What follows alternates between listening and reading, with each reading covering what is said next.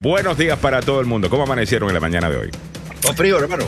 Está frito, ¿no? Frito. Está frío, se los dije. Y viene peor todavía para el fin de semana. Ay, sí. Viene... Samuel, no nos hagas acordar que todavía estamos en invierno hasta el 22 de marzo. Flaca, todavía es invierno. Escúchame, solo para que tengas una idea. Sí, y entonces, cuando es invierno es frío. Entonces, ¿cuál es el issue? Ya, mañana viernes va a estar agradable. Escuche usted, 62 como máximas. Pero el sábado... va a estar con lluvia, posibilidades de nieve ligera, hay precipitación en un 100% y las máximas 49 para el sábado. El domingo va a estar más frío todavía. Fíjese usted, 45 las máximas, las mínimas 21 para el domingo. Ya el lunes de la próxima semana, la madre naturaleza nos hace una sonrisa de oreja a oreja y nos dice, bueno, ya estuvo de frío, 60 le vamos a dar el lunes y 67 el martes. ¿Cómo la ven, muchachos? Oye, sí. Me parece muy bien. Creo que tenemos que estar optimistas. Sí. Un poquito de frío no... Sí, ¿qué le vamos a hacer? Ay, no sé, Pedro. Después de haber... Es que ese tiempo nos engaña tanto porque la semana pasada estaba a 70... Y luego ya como que el guardarropa tú ya quieres alejarte los abrigos, ¿no? Pero mira, esas quejas no quedan y no valen y no me voy a quejar cuando está el otro lado del mundo, está sufriendo tanto. Correcto. Y yo amanecí, cuando me dices tú, es una mezcla, o sea, ¿sabes qué? Por más que uno disfruta algunas cosas y hay que seguir la vida, hay que continuar, pero no sé si les pasa a ustedes. Yo me siento muy inquieta, me siento muy... ¿temerosa? Muy dolida. ¿Te sientes culpable de que estás disfrutando mientras hay tanto...? Por un lado me siento culpable, pero por otro lado es, ¿sabes qué? Me siento agradecida.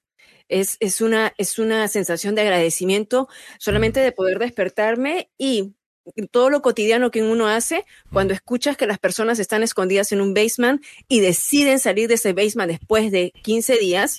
pasan por un corredor que supuestamente es un corredor de evacuación donde no va a haber problema y ahí son atacados cuando ves a periodistas que están siendo disparados, cuando están siendo heridos, cuando ves toda esta situación es una sensación de agradecimiento, ¿no? Lo primero que me viene a mí a la mente es, Dios mío, gracias por la vida, Dios mío, gracias por estar en este país, gracias por tener esta libertad.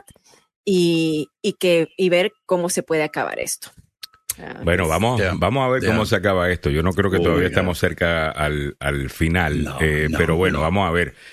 Vamos a empezar con las cosas que tenemos para la audiencia en el día de hoy. Esto es lo que tenemos en primera plana para la audiencia.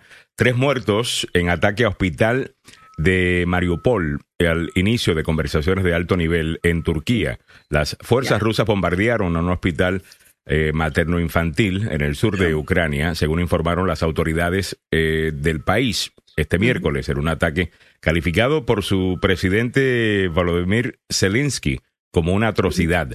El ataque denunciado se produjo a pesar de que Rusia acordó una pausa de 12 horas en las hostilidades para permitir la evacuación de los refugiados de varias ciudades. Están aterrorizando a la gente. Sí. A propósito. Se supone que debe ser una guerra militar entre militares, pero aquí ha sido una guerra entre militares y la población civil, y eso es lo que más duele, porque entraron a este país con, como lo decía mucha gente, con un truco, con fake news increíble. Están abusando de nuestra gente de origen ruso en 2 provincias ucranianas. Vamos para allá, ¿ok? Ok, perfecto, hasta ahí vamos bien. Ahora quieren esas 2 provincias ucranianas, también quieren la parte sur de Ucrania y... además que están bombardeando al país, están matando a civiles. Indiscriminadamente, cuando supuestamente venían a salvar a los civiles de este gobierno fascista nazi. Lo que es, de nuevo, como dice Samuel, el peor de los fake news. Pero bueno, es la realidad. Eso es lo que se está viviendo allá. Entre otras cosas, en el día de hoy, Ucrania asegura que no hubo progresos sobre un alto al fuego en las conversaciones entre cancilleres este jueves. Ucrania y Rusia no lograron ningún proceso para acordar el alto al fuego en unas tensas conversaciones celebradas el jueves en Turquía. A ver, Mili, cuéntame, ¿qué pasó? Sí, esta noticia recién ha explotado en la mañana, ¿no? Despertamos con esta nota que había una esperanza de por lo menos estos altos funcionarios llegaran a un acuerdo tras las pláticas. Pero según el canciller ucraniano dijo que habían hablado sobre un alto al fuego de 24 horas, pero no se lograron mayores avances. Supimos que dejaron de bombardear por lo menos desde 9 de la mañana hasta 9 de la noche ayer en 6 de los corredores en diferentes ciudades, pero a este punto otra vez salió ya con la declaratoria diciendo de que no se llegó a un mayor acuerdo, ¿no? Se presentó delante de los periodistas el canciller de Ucrania, el señor Dmytro Kuleba. Y a este punto, Alejandro, otra vez regresamos nuevamente a punto cero en las conversaciones. Yeah. Esto es lo que está ocurriendo, ¿no? Mientras que bueno, vamos a seguir con las noticias, pero Kamala Harris ya debe estar ahora mismo en Polonia. Oye, también. Hablando sobre lo de Polonia, Samuel, esto aquí hay como una diferencia entre los Estados Unidos y Polonia que se está viendo al frente de todo el mundo y están esperando a ver que nadie se dé cuenta de que lo que Polonia está sugiriendo, los Estados Unidos se está tratando de bloquear y no está de acuerdo con lo de los aviones que supuestamente le quieren dar a Ucrania. Escuché un comentario ayer en un programa de radio. Ya. Okay. Dame un segundito. Ya escuchamos ya en breve. Ya. Acaba de terminar el discurso, entre paréntesis. Lo estaba escuchando fuera, lo de Kamala Harris. Te cuento, Alejandro. Okay. Bueno, pues entonces vamos a escucharlo entonces. Dale para adelante. Te decía que esto fue lo que en parte dijo. You and I discussed today many important topics, in particular as it relates to the eastern flank. And we talked specifically about what we care deeply about in terms of our commitment, the United States commitment to Article 5. I've said it many times. I will say it again. The United States commitment to Article 5 is ironclad. Ok, habló sobre el artículo 5 de la OTAN. Vaya, lo mismo que ha dicho el presidente Biden en sin número de ocasiones y todo presidente estadounidense que los Estados Unidos está con el artículo 5 que tiene que defender a cualquier país. Muy bien. Ya se arregló la situación entonces. Muchas gracias, vicepresidenta. Lo que estaba diciendo sobre el problema con Polonia y los Estados Unidos y Ucrania es que estaba escuchando un comentario de un analista en un programa de radio que escucho en Sirius XM, el programa de Smirkanish, y él estaba diciendo de que eso, pues se ve feo, sí, que están como que peleando Polonia y los Estados Unidos y no están de acuerdo y tal cosa. Pero decía esta persona que podría eso ser que quizás los Estados Unidos sabe algo que no sabemos, que no le están diciendo a la gente en cuanto a darle una puerta a Vladimir Putin para que se salga de este conflicto. ¿Cómo es? Honorablemente. Y salvar cara. Yeah. Y que si se le da los aviones, eso va a escalar inmediatamente y no se va a permitir, que quizás eso es lo que lo explica. Porque sinceramente le estamos enviando todo tipo de otras armas. Yeah. No sé cómo enviar aviones va a ser peor que enviar misiles antitanque. Que van a tener más o menos el mismo efecto, ¿no? Destruir. Y los MiG-29 son viejos, hermano. Son viejos. Y, ¿sabes? 7:18. Vámonos rápidamente a la información de los deportes y el tráfico primero con don Samuel Galvez y en breve continuamos con más. Está bueno, está sabroso. Está bueno y está sabroso, me gusta. ¿Cómo están las condiciones de las carreteras a esta hora de la mañana aquí en la capital de los Estados Unidos? Complicada, mi querida amiga, mi querido amigo. Hay un accidente reportado en la parte interna del Beltway a la altura de la Braddock Road. También se reporta un accidente en la 295 después de Southland Parkway y South Capitol Street. También hay otro accidente envolviendo se volcó un vehículo en la Silverbrook Road a la altura de, viajando solo a la altura de Hughes Road. Esto ocurrió hace un par de minutos. Así están las condiciones de las carreteras en la zona metropolitana de Washington a esta hora de la mañana. Muchas gracias, don Samuel. Este informe presentado por el abogado Joseph Malouf. Y estamos buscando el auspicio de Tesla. También con esos precios de la gasolina que están tan horribles, los precios de la gasolina. A lo mejor lo que tiene necesita usted es un carro eléctrico. Vamos a estar hablando de eso. Mira, hay un meme que yo sigo viendo. Ya. Que si lo vuelvo a ver una vez más, creo que me va a dar un ataque de vaina. Y es este meme que dice: la gasolina bajo Trump, los precios de la gasolina $2 y pico, ¿no? Y la foto de Trump diciendo: me extrañan. Ajá. A mí lo que me molesta de este meme es cómo la gente está dispuesta a mostrar su falta de conocimiento para que todo el mundo lo vea. Porque aparentemente los presidentes son los que controlan los precios de la gasolina. No el mercado. Aparentemente se olvidan. Bueno, lo voy a comentar en breve. Porque si van a publicar ese número, publíquenme también el número de desempleo. Cuando esos precios de la gasolina estaban igual de bajos. Porque estaban igual de bajos, pero la gente no tenía plata para comprar ni siquiera esa gasolina barata. Por eso estaba tan barata. 7:20 minutos en la mañana. Bueno, presentación del abogado Joseph Malouf. La demanda más rápida del oeste. El abogado Joseph Malouf. Si usted ha estado en un accidente de auto, en el trabajo o negligencia médica, llame al abogado Joseph Malouf. Aquí va el número.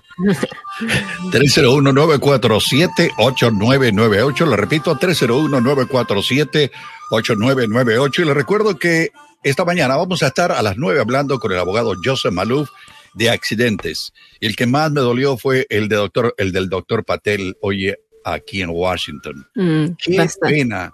Este es un muchacho de 33 años, Alejandro. Viene un tipo, le roba el auto, lo atropella y lo mata.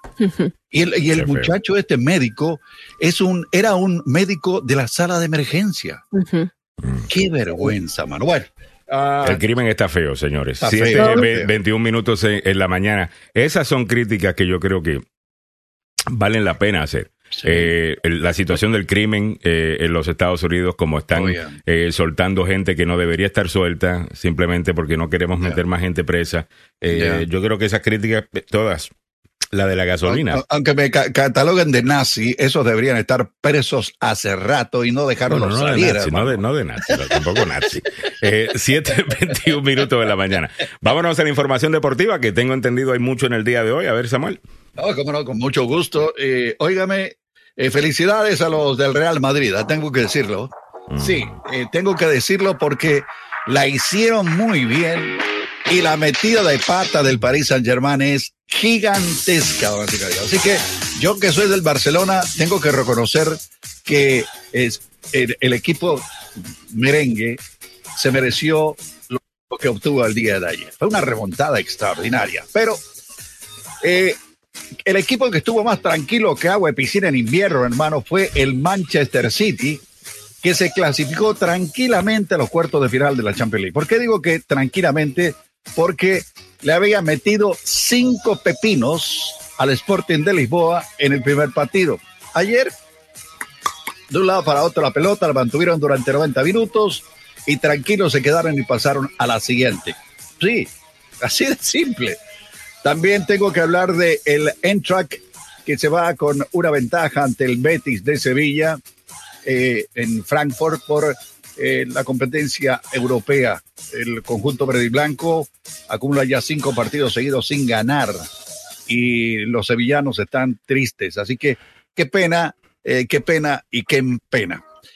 Ayer se me olvidó contarles de que hubo cambios en la NFL, Te cuento, Alejandro, que el mariscal de campo de los halcones marinos allá en el estado de Washington se va y se va a otro equipo. El mariscal de campo de los Colts, ¿se acuerdan? Carson Wentz, que estuvo jugando aquí cerquita de nosotros con las Águilas de Filadelfia, se viene para acá, hermano. se viene para Washington. Así que vamos a tener un quarterback bastante joven. Como dice ahí, está mordido porque en la época en que estaba jugando muy bien, el entrenador del equipo de las Águilas lo cambió y puso a otro mariscal de campo y a este lo dejaron marginado. Este se fue triste de la costa, este se fue allá a trabajar en medio de las montañas con Colorado, pero viene de regreso. Me gusta la idea. Ojalá que todo le salga bien, porque aquí el que se está jugando, la vida es nuestro entrenador, sí, Ron Rivera, que evidentemente cree en este muchacho, en Wentz. Esperamos que le vaya perfectamente bien.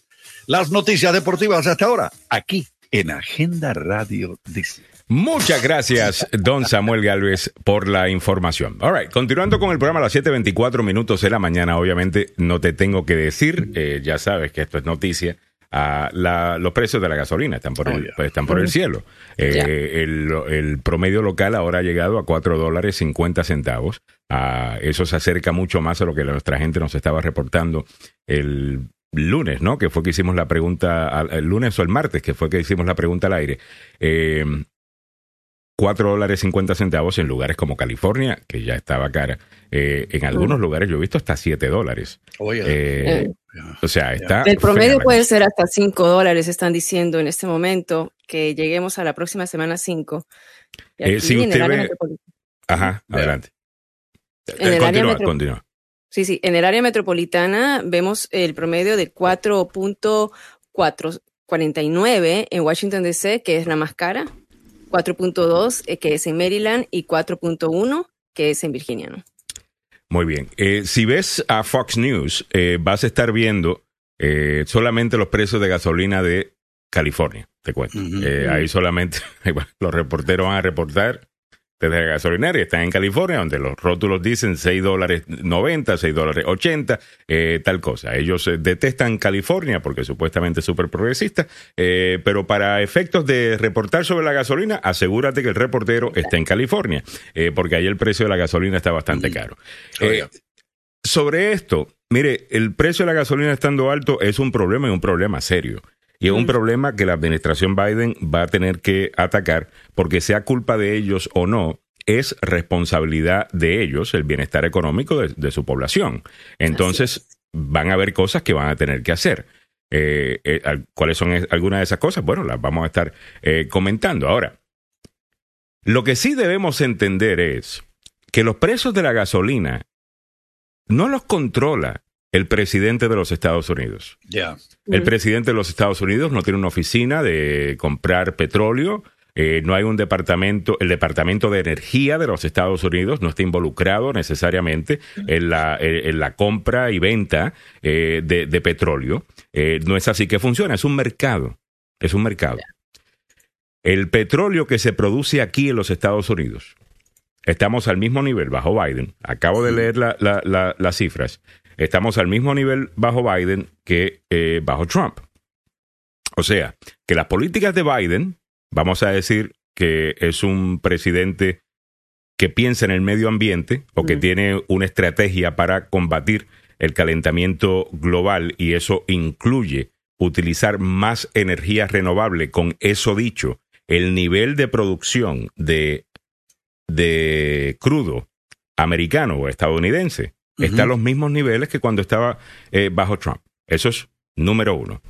Número dos, cuando los precios de la gasolina estaban así de bajos bajo Trump, les recuerdo que el desempleo estaba en doble dígitos. Habíamos llegado a un 14%, si no estoy equivocado, de desempleo bajo Trump. ¿Qué importa si usted está pagando $1.86 el galón? Si usted no tiene trabajo y empleo y no tiene un cheque para poder pagar por esa gasolina. O sea, ¿y por qué razón estaba tan bajo? ¿Y por qué razón una cosa está conectada con la otra? Bueno, si hay menos gente trabajando, hay menos gente utilizando gasolina y llenando el tanque para ir al trabajo, lo que es menos consumo de gasolina, que es que menos demanda. Así es. Hay que recordar que bajó a $1, ¿no? A menos de $1 el barril, que ahora está a 130 el barril. Una menor demanda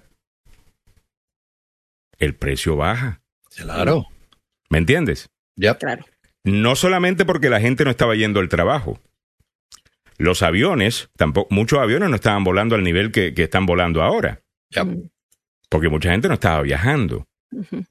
Esos aviones se utilizan jet fuel, que es diferente a la gasolina. ¿Ok? Y que también afecta ¿cómo es la demanda por el crudo que produce pues la gasolina, el jet fuel y los otros derivados, ¿no? Uh-huh. So, con eso dicho, comparar la gasolina de $1.86 con un desempleo de 14% con una gasolina de $4.50 cuando la economía, por todos los datos que tenemos, va viento en popa, la gente está ganando más plata, si están gastando más, porque si tenemos un problema de inflación y lo que sea, no es justo. Y si vas a publicar la gasolina con... ¿Me extrañas, Trump? $1.86, ponle al lado también el número de desempleo cuando estaba $1.86. Claro. Ese es el mercado. Ahora, esta es la pregunta que usted se tiene que hacer.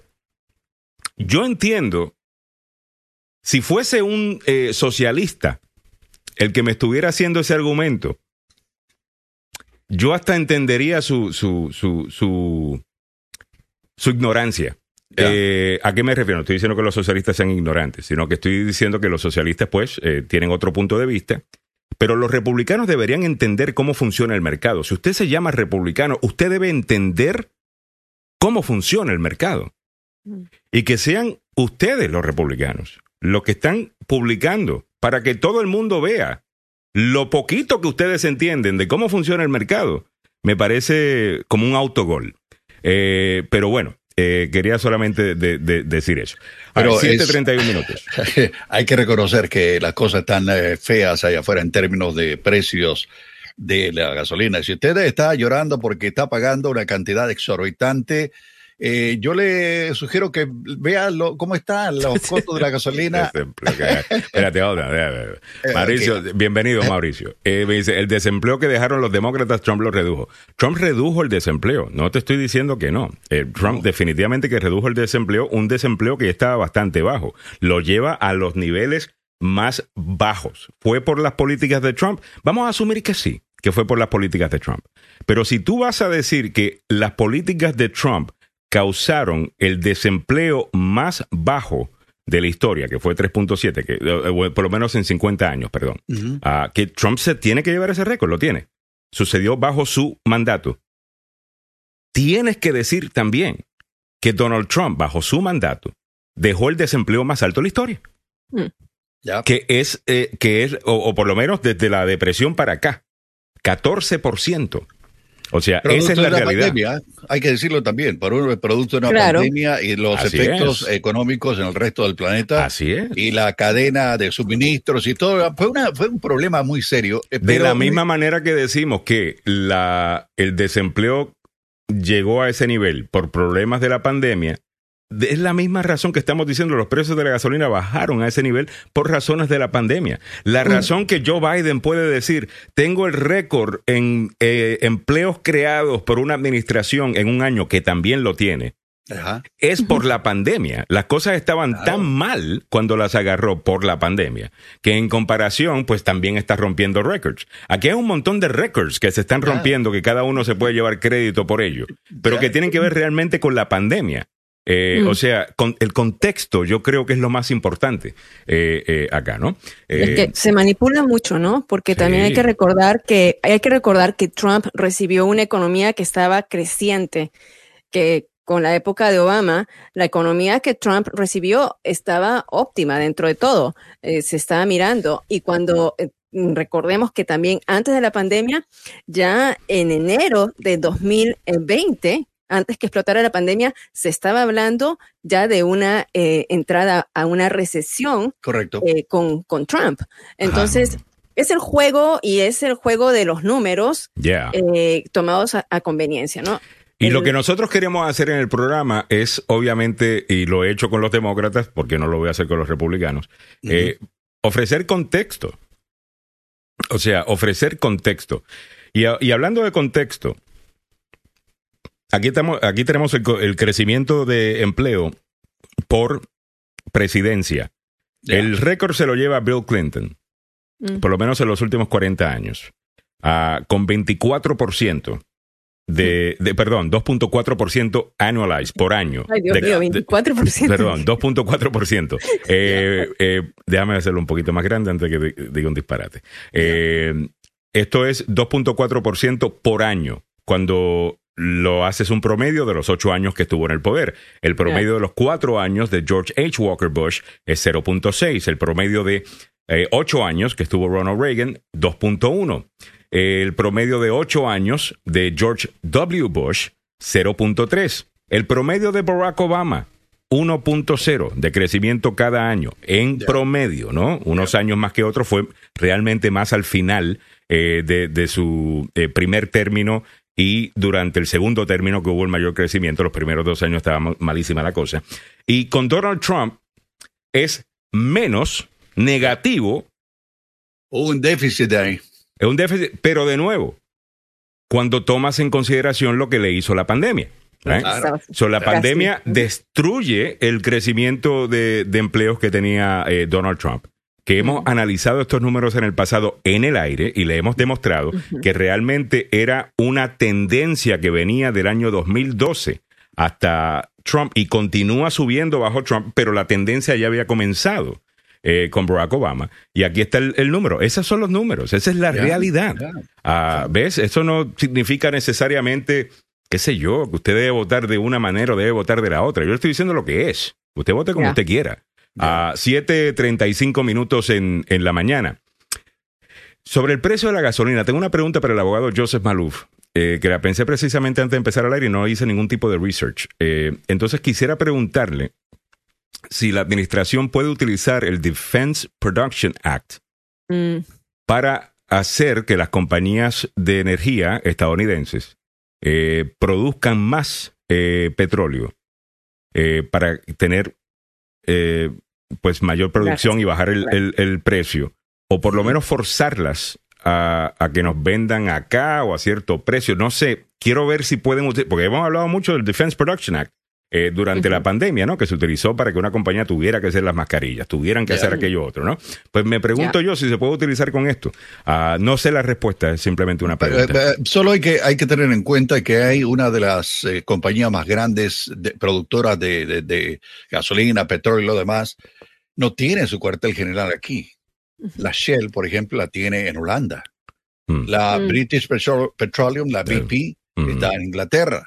Claro, eso es importante considerar. No, pero yo digo las de aquí.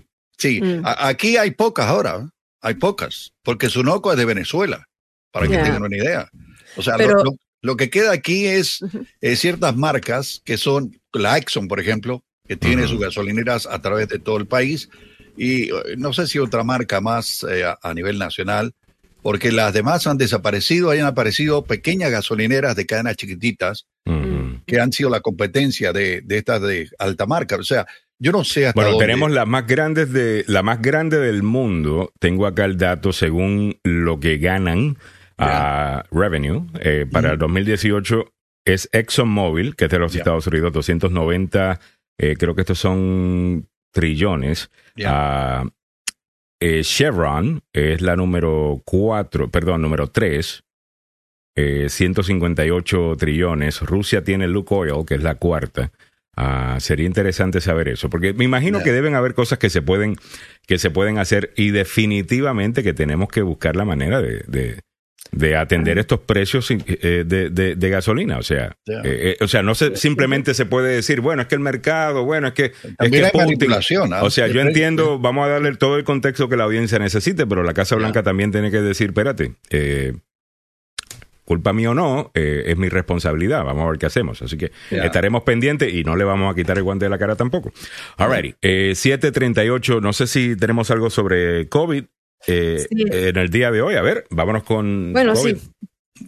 No debemos escapar de todas maneras, ¿no? De COVID. Estamos en medio de una pandemia. Lo hablábamos ayer con el doctor Fabián Sandoval, que todavía estamos en pandemia. Tenemos que prestarle atención a esto. Dentro de lo que son las noticias, bueno, ya definitivamente a nivel local, habíamos dicho que el condado de Montgomery había levantado su normativa de mandato en las escuelas de Montgomery, así que ya es opcional que los jóvenes, los estudiantes puedan ir a las escuelas usando o no mascarilla. Pero también a nivel médico, ayer salió un informe que aumentó en 25% la prevalencia de ansiedad y depresión en el mundo por COVID-19. O uno dice, wow, esto tampoco no es gran descubrimiento, porque sabemos que sí se ha creado ansiedad y depresión, pero es interesante decirlo con un estudio ya de la Organización Mundial de la Salud, donde este estudio también indica que los gobiernos en el mundo han gastado un promedio de 2 más o menos por ciento de sus presupuestos en la salud mental. Y esto lo conversaba yo con familiares que tengo que son psiquiatras, que en esta época están súper solicitados, ¿no? Porque el golpe que nos ha dado el COVID-19 ha dejado esta factura a nivel de salud mental. Dice que las personas han sufrido soledad, el miedo al contagio, el sufrimiento y a la muerte de uno mismo y de los seres queridos, el dolor después del duelo y las preocupaciones financieras. Por supuesto, esto ha impactado para que se produzcan estas enfermedades y que se levanten hasta 25%. Y también, regresando aquí otra vez al ámbito local, el condado de Montgomery espera un impulso a las dosis de refuerzo del COVID-19 para los adolescentes, a los jóvenes en el otoño. Se espera que este impulso lleve más vacunas a estos adolescentes de una población de 12 a 17 años que tienen el índice más bajo de vacunación. De este grupo de edad en el condado, el 26% de los niños de raza negra, el 27% de los niños latinos, el 50% de los niños asiáticos y el 53% de los niños blancos han recibido una vacuna de refuerzo contra el COVID-19. Como ven, solamente el 27%, quiere decir que uno de cada 3 niños no ha recibido, hispanos, no ha recibido la vacuna. Y esta noticia, Alejandro, tiene que ver con Puerto Rico. El Papa Francisco ha removido al obispo, que se opone a las vacunas en Puerto Rico. Ayer, esto fue noticia aquí también a nivel nacional, el obispo Daniel Fernández Torres, quien ha estado al frente de la diócesis de Arecibo, muy lindo ese lugar, dijo que le pidieron su renuncia por no ser obediente al Papa ni mostrar unidad con los demás obispos de Puerto Rico. Así decía la carta. Tengo entendido que lo que él estaba haciendo es que le estaba firmando las notas a los feligreses de que tenían necesitaban una excepción religiosa para no tener que vacunarse, ¿no?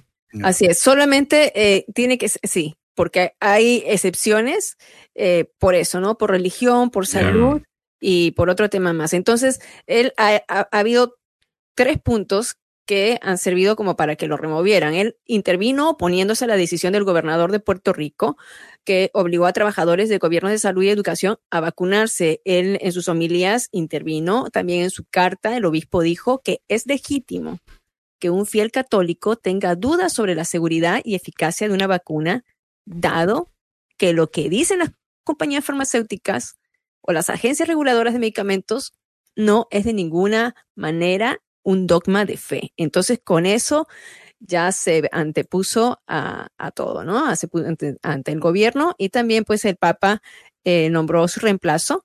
No dijo las razones el Papa, simplemente nombraron el reemplazo con otro obispo. Y con esto terminamos este segmento traído usted por el doctor Fabián Sandoval de la Clínica y el Centro de Investigación Emerson. La Clínica y el Centro de Investigación Emerson desde Washington con varios programas del COVID, para COVID. Por favor, si ustedes tienen niños menores de 5 años, pueden ya tener, pueden ponerles la vacuna del COVID-19. Todavía la vacuna para los niños menores de 5 años no está en el mercado, no ha sido aprobada, pero en en el Centro de Investigación Emerson se está llevando estos estudios los propios hijos de los médicos de la doctora Audrey, niños de 2 y 3 años están participando de estos estudios. También hay otros estudios para el dolor de las migrañas que sufren también los menores y estudios para diabetes, enfermedad y otro tipo de enfermedades. Ustedes pueden llamar al 202-239-0777, 202-239-0777. 0777. Son las 7:43 en la mañana. Muchas gracias, Milagros Meléndez. El saludo también para Miguel Ángel Sosa, que nos ayuda siempre con el programa y nos da el número de Fabián Sandoval. Ahí está, 202-239-0777. Saludos para Silvia Balcazar, que dice buenos días y bendiciones. Para Yesenia Palacios también. Para abrazo, Pablo Cruz, Yesenia, que nos dice Citgo es venezolana.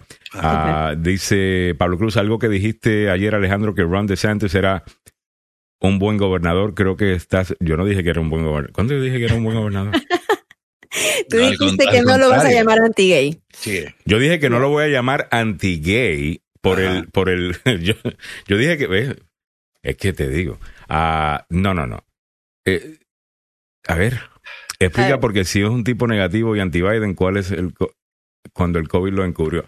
Pues mira, con Ron DeSantis, el tema de ayer era el proyecto de ley que los detractores del mismo le llaman el no digas gay, que ya ha quedado comprobado que eso ni siquiera está dentro de la ley. Segundo, básicamente lo que hace este proyecto de ley es que no permitiría a los maestros en tener conversaciones de índole sexual de ningún tipo, incluyendo sobre homosexualidad o lo que sea, con niños entre kindergarten y tercer grado de escuela elemental. La mayor parte de la gente está de acuerdo con eso. La mayor parte de la gente quizás no lo va a decir porque tienen miedo que le caigan encima y le digan que son unos homofóbicos. Y aquí no tiene nada que ver con ser homofóbico, porque aquí yo he dicho 10,000 veces que yo respeto a los gays, defiendo a los gays, creo que son gente absolutamente maravillosa, se merecen el respeto de todo el mundo. Y esto tiene que ver con que yo no quiero que a mi hijo de kindergarten, primer grado, segundo o tercer grado, le estén hablando de estas cosas. Esa no es la razón para que los niños van a la escuela. ¿Ok? Y los maestros que dicen, pero y el niño que quizás tiene ansiedad porque no sabe cuál es su sexo, o si es gay, o si es transexual. Número uno, yo creo que la preocupación que usted tiene es algo que usted le está queriendo proyectar a ese niño porque usted está completamente metido dentro de esta guerra política que se ha convertido el tema gay, el tema de los transexuales y que si los los pronombres y el resto, y ahora usted ve eso en todo, incluyendo en niños de kindergarten, primer grado, segundo grado y tercer grado, y deberíamos dejarlos quietos. ¿Ves? Con eso sí yo estoy. Ahora, yo no creo que se necesite una ley para eso. No sé si era necesaria una ley, no sé si había un problema grande de esto sucediendo en la escuela. Yo dije también que para mí lo que está haciendo Ron DeSantis es anotar puntos políticos con su base utilizando el tema, porque yo no creo que había un problema de maestros hablándoles de la sexualidad a los niños en kindergarten. Realmente no creo que ese problema existía. Eso es una solución a un problema que no existía. Pero si me van a pedir a mí que opine en contra de la ley, simplemente porque le puedo tener mis cosas a Ron DeSantis, pues no puedo. Yo a Ron DeSantis lo voy a atacar por otras cosas, pero no por esa, porque esa me parece que tiene sentido. ¿Me entiendes? Pero no, yo no estoy apoyando a Ron DeSantis, sino que cuando corra para presidente me van a exigir que ahora yo diga que él es anti-gay por esto, y yo le estoy diciendo que ese proyecto de ley no lo hace necesariamente anti-gay. Eso es lo que yo estoy diciendo. Algo más de Ron DeSantis, algo más de Ron DeSantis, que se le pasó por el COVID, porque él con su junta de médicos de Florida están diciendo que no es necesario que los niños se vacunen. Está yendo ahora en contra de los Centros para el Control y Prevención de Enfermedades. Siempre quiere tirar, quiere ir adelante. El nuevo cirujano general de Florida, un hombre afroamericano, él ha dicho que los niños saludables no deben necesariamente vacunarse. Claro, los dos. O sea, DeSantis y él estuvieron en una conferencia y lo dijeron de esa manera. Bueno, ayer lo trajimos el tema con el doctor, por supuesto, Sandoval, esto, y es muy controversial, ¿no? O sea, otra vez. Pero bueno, 7:48 minutos en la mañana. Me dice, bueno, buenos días para Nancy, un abrazo para ti también, Zulma Glenda Martínez, que no le cae... Ay, perdón. Ok, ¿quieres? Ok, dale tú. Pues. No, perdón, ¿sabes lo que pasa? Es que yo pongo un comentario y ya me lo quita. No, perdón, pensé que estabas con lo de Nancy porque ella nos mandó un mensajito pensando de que no se le ve si manda saludos por YouTube. Y no, Nancy, sí se ve tus saludos. Sí, lo estaba mostrando. Ya, hasta que tú lo quitaste. Zulma Glenda Martínez dice, prefiero al gobernador de Florida que al diablo de Trump. Y quiero que sepan que Zulma no necesariamente es ninguna republicana, ¿ok? Le cae durísimo a Trump, incluso le ha caído durísimo a Ron DeSantis. Ada Rigual dice, buenos días, quise mantenerme escéptica, pero estoy por creer que en la nueva orden mundial. Habla un poquito más sobre eso. Yo sé a lo que te refieres, pero quiero saber lo que tú entiendes por ello. Ricardo Celaya dice, mira Alejandro, no sé si sabes el problema del nuevo embajador ante la OEA de Honduras. No lo sé, cuéntame, por favor. Jenny Osoria me dice, buenos días a todos. Jenny, ¿tú sabes lo que yo me desayuné ayer? A ver. Yo tenía 2 plátanos abajo, bien verdes, para unos tostones que iba a hacer este pasado fin de semana y no los hice. Y decidí hacerme un mangú dominicano. Ay, qué rico. Que me quedó más rico que... O sea, es que me quedó riquísimo. No es por nada, pero me quedó riquísimo. Lo hice ayer, puse la cebollita roja, pickled y el resto. O sea, me quedó brutal. ¿Ok? Jenny Osoria, que es de República Dominicana. All right. Déjame leer otros comentarios por acá. Tengo a Merlin A. Rodríguez que nos dice... No hay que preocuparse mucho por lo que está pasando con la gasolina. Ya nuestro presidente está negociando con Venezuela e Irán. ¿Quién es el malo y quién es el bueno? Y también cuando el malo se vuelve bueno y el bueno se vuelve malo. Fíjate, me parece eso a un tweet del presidente de El Salvador, Nayib Bukele. Déjame mostrarlo por acá. Sí que dice que no se debe meter uno en la política... de los países, ¿no? Él dice aquí, Nayib Bukele, el gobierno de Estados Unidos decide quién es el malo y quién es el bueno, y también cuando el malo se vuelve bueno y el bueno se vuelve malo. Lo peor de todo es que miles de millones de personas siguen comprando ese discurso y tomándolo como verdad. Él dice esto con un tuit de información que dice la Casa Blanca dijo el lunes que una delegación estadounidense sostuvo conversaciones el fin de semana en Venezuela con el gobierno de Nicolás Maduro y el tema de la energía estuvo sobre la mesa mientras Washington busca formas de reducir su importación de petróleo ruso. Yo no sé qué es tan difícil entender de esto. Se va a cancelar la importación del petróleo ruso. Ese petróleo lo tenemos que buscar de otro lado, porque ese tipo de petróleo no es necesariamente el que producimos acá en los Estados Unidos, y por esa razón se está buscando hablar con Venezuela, se está buscando hablar quizás con Irán. Entiendo la crítica de que, o sea, Rusia está bombardeando a inocentes en este momento. Claro.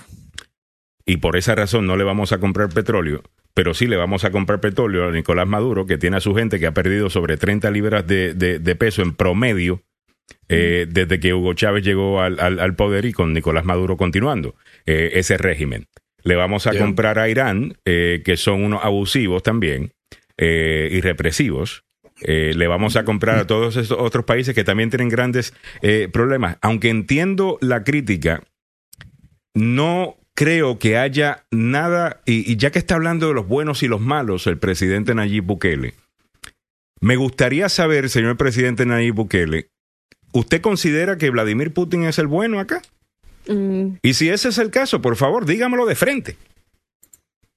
No con las indirectas. Porque usted es un tipo claro, ¿no? Dígamelo de frente. Si usted está con Rusia, por favor, dígalo de frente, para que el mundo pueda saber cuál es su posición y poder entenderlo un poquito mejor. Es lo mismo que está haciendo. La crítica la entiendo, de que le vamos a comprar a tres más malos que o tan malos como Putin. I get it. Uh-huh. Pero hablando de que los Estados Unidos siempre le venden la idea de quién es el bueno, quién es el malo. Dígame usted quién es el bueno y quién es el malo, según usted, en esta posición para yo saber con qué estoy lidiando. Pero estas indirectas no ayudan. No. Yeah. Mira, además aquí la solución tiene que ser que la producción nacional o que las compañías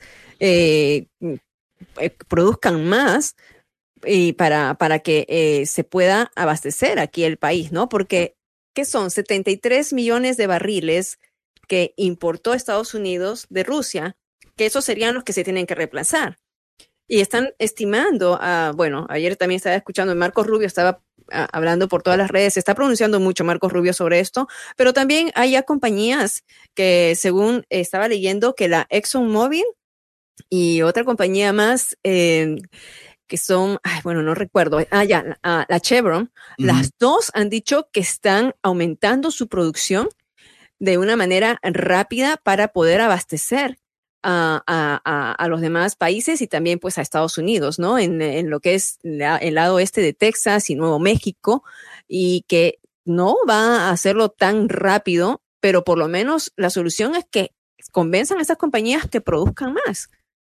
Total, es un 1% nada más de lo que nosotros tenemos de petróleo que importamos de Rusia, que esto se podría cubrir de una manera interna, o sea, podría ser así. También, ¿por qué no decirlo? Comprarle a Maduro. Sí, ¿por qué no? Para mejorar las condiciones dentro de Venezuela, que están malas. Levantar un poco la economía. Yo no sé qué está haciendo México, pero México también tiene problemas no solo de escasez de petróleo, sino los técnicos que han designado para manejar Pemex son aprendices de brujos. O sea, puede que tengan una buena capacidad intelectual y de educación, pero cuando hay que ir a abrir los pozos allá en el sur de México, no tienen la preparación y algunos se han secado, hay que decirlo también. Y Venezuela le sobra petróleo, hay que aceptarlo. Venezuela tiene petróleo para regalar. De que tiene, pero la capacidad de sacarlo, de producirlo. Ahí está el problema. ¿No? Sí, señor. La industria se ha sufrido mucho porque de que tiene reservas, las tiene. La pregunta es si tiene la capacidad. Muy bien. Pablo Cruz dice, como dato les digo que siempre hemos usado los Estados Unidos el 25% del petróleo de Venezuela. Buen punto. Yajaira Rojas dice, yo creo que si está a favor de Rusia ahora, sería que le quitaran las remesas que entran a El Salvador, a ver si él todavía tiene la misma posición. Pero eso sería también hacer pagar al pueblo salvadoreño ¿Sabes quién haría eso? Trump. Lo que pasa es que Biden es demasiado decente. Él jamás va a hacer una cosa como esa simplemente para callarle la boca a alguien que le sigue tomando, le sigue tirando piedras, ¿me entiendes? Ahora, llega a ser Trump en este momento. Hace rato. Si fuera Trump, ¿qué es lo que más me molesta? Estaría así Bukele, No sé si Bukele. No, obviamente, atacaría. Pero lo que quiero decir es si Bukele supiera que va a haber una represalia por opinar así, obviamente no lo estaría haciendo, porque con Trump no lo haría. A lo mejor Trump estaría a favor de Rusia en todo esto, sabrá Dios cuál sería la posición de la gente, pero ahí sí. Ahí no decían nada. Cuando quitaron el TPS, que eso afectó a un montón de salvadoreños acá, nada. Sobre todo cuando Trump dijo que los países de donde viene la gente son S-hole countries, países de la M. No traí nada. Yo pensaba que era supuestamente que no le gusta que se metan con su país, entonces yo apoyaba eso. Pero usted deja que se metan con su país. Es cuando Biden dice algo sobre su gobierno, no de su país. No me diga que usted está intercambiando. Sí, mezclando el cebo con la manteca. Usted con el país, como hacen algunos de estos líderes que de repente ellos son el Estado. Y el Estado soy yo. Porque eso me suena a otra cosa.